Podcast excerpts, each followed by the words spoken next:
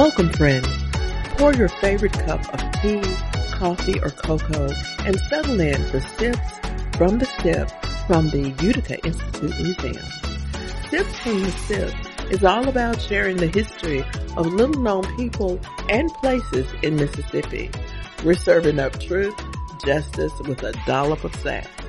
I'm your host, Jean Green.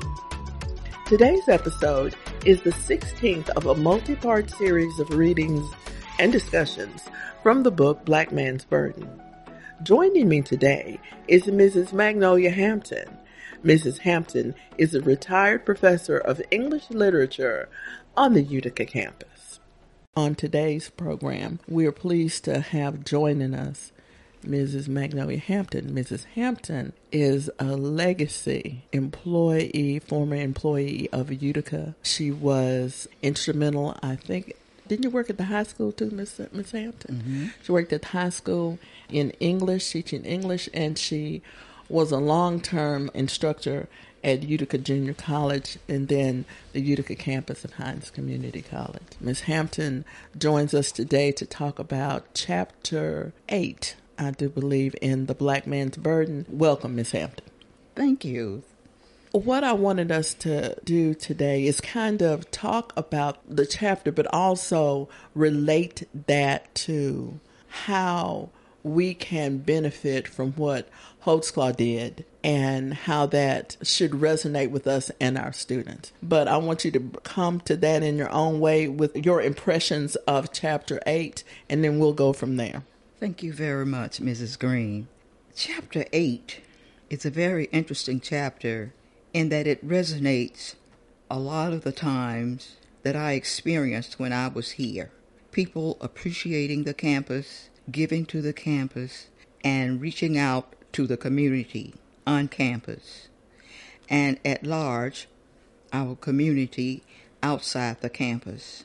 Chapter 8 is very, very interesting in that it reveals from a historical standpoint what went on in the day of the development of Utica Junior College, later becoming Hinds Community College, Utica.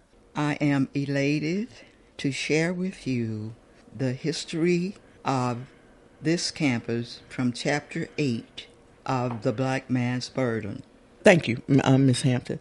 When I read Chapter 8, I noticed that Holtzclaw did some what the young folks call shout outs. He was talking about individual people who had helped him. And some of them were, most of them were Northerners, Northern whites. He didn't seem to have in this chapter that much local support from his own community. Absolutely, until the community was able to zero in and see that something was going on Mm.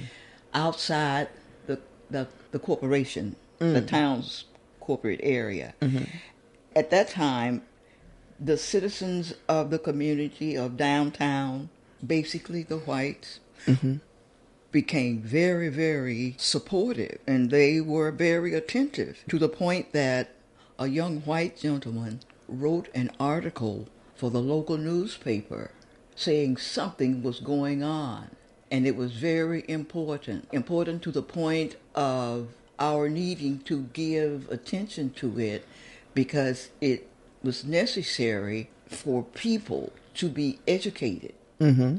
And from that point on, I think the school had the community's support. Oh, yes. hmm I was also, you know, through reading through the book too and looking at how Holtzclaw framed what he was writing. And I was really interested with you, Miss Miss Hampton, looking at how he wrote about these folks in this chapter for a reason.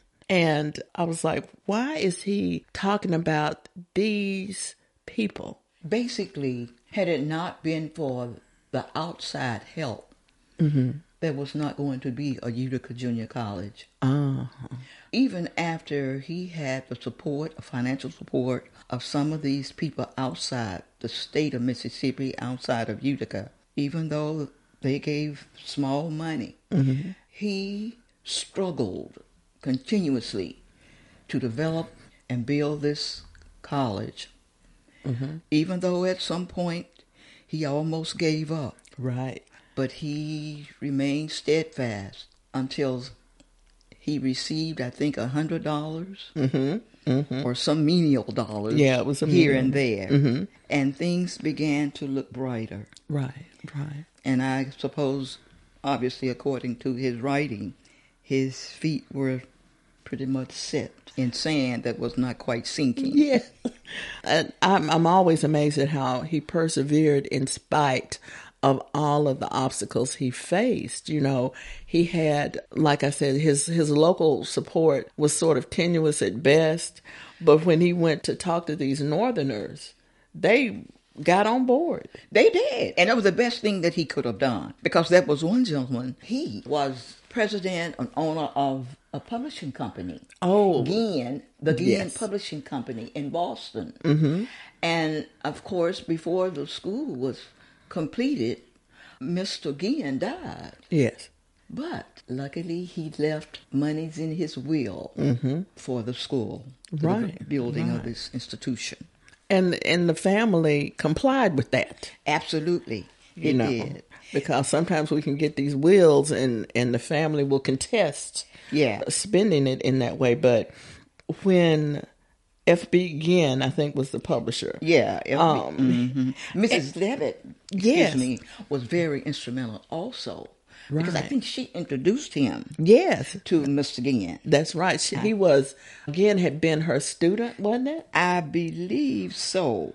Mm-hmm. Uh-huh. And when she had him come meet mr holtzclaw then eventually through that will was it Ginn ma- made the largest individual donation He had. to the to the school. He had. and that's why we had uh, a building named for him, Absolutely. Ginn Hall. Ginn Hall. And it's featured in, in chapter 8 Mm-hmm. on one of the pages before 1 113. There's a photo of the of yeah, the, there's of a the portrait building. of it. Uh-huh. and and that's that's because that building stayed on campus a long. Do you remember? my husband was a classroom was in Ginn Hall. It Oh. was standing. It was one of our major classroom halls. Wow. Oh yeah. Was it was it two story? It, was two stories. Mm-hmm.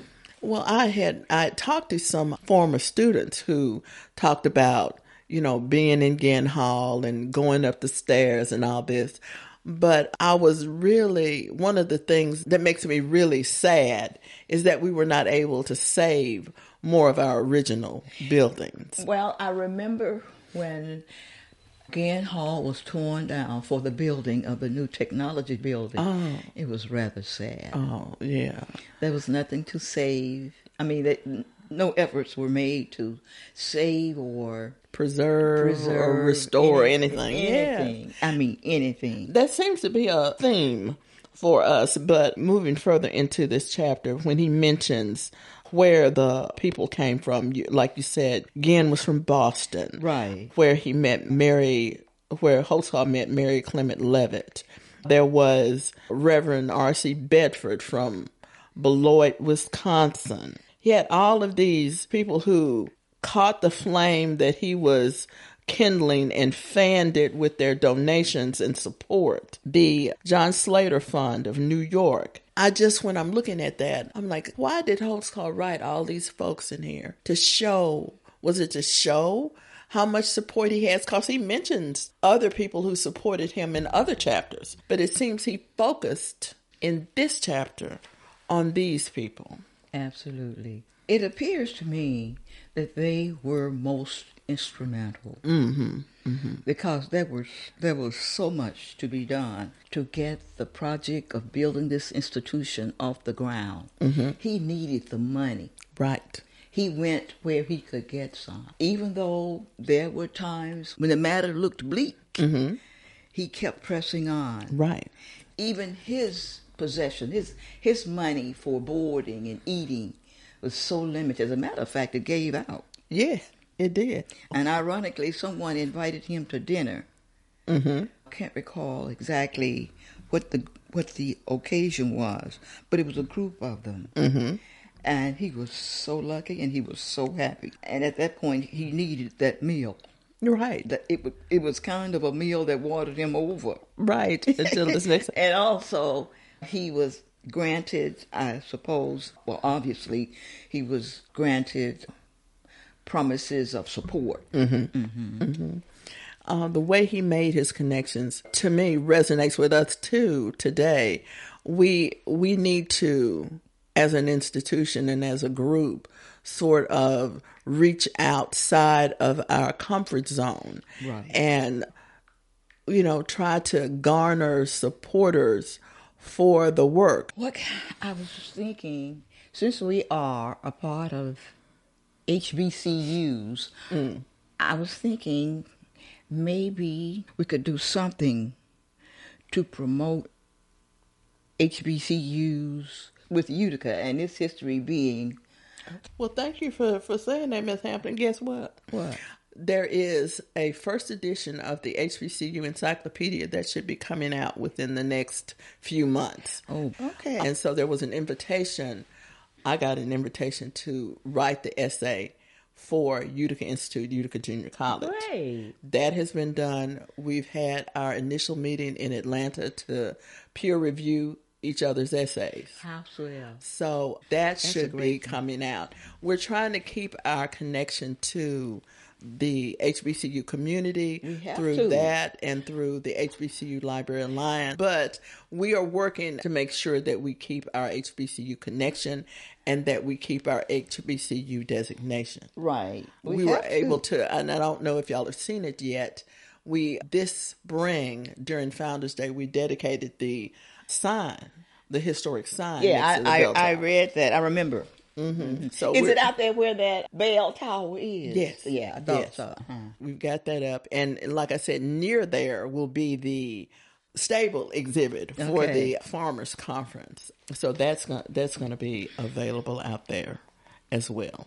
But what we were hoping is that through our discussions of this book and through our recording of the individual chapters that we could reach a larger student audience and inspire our faculty and administration because it seems it is markedly different than it was in the time that you and Miss Williams were here. It it is, but we are hopeful that we can get back to a spirit of cooperation and inspiration so we can put you know we have students here that don't know why we're here. But we're gonna we're gonna wrap this up, and then I'm going to thank you for taking part in our discussion of chapter eight. We may want you to come back and talk about your time at Utica.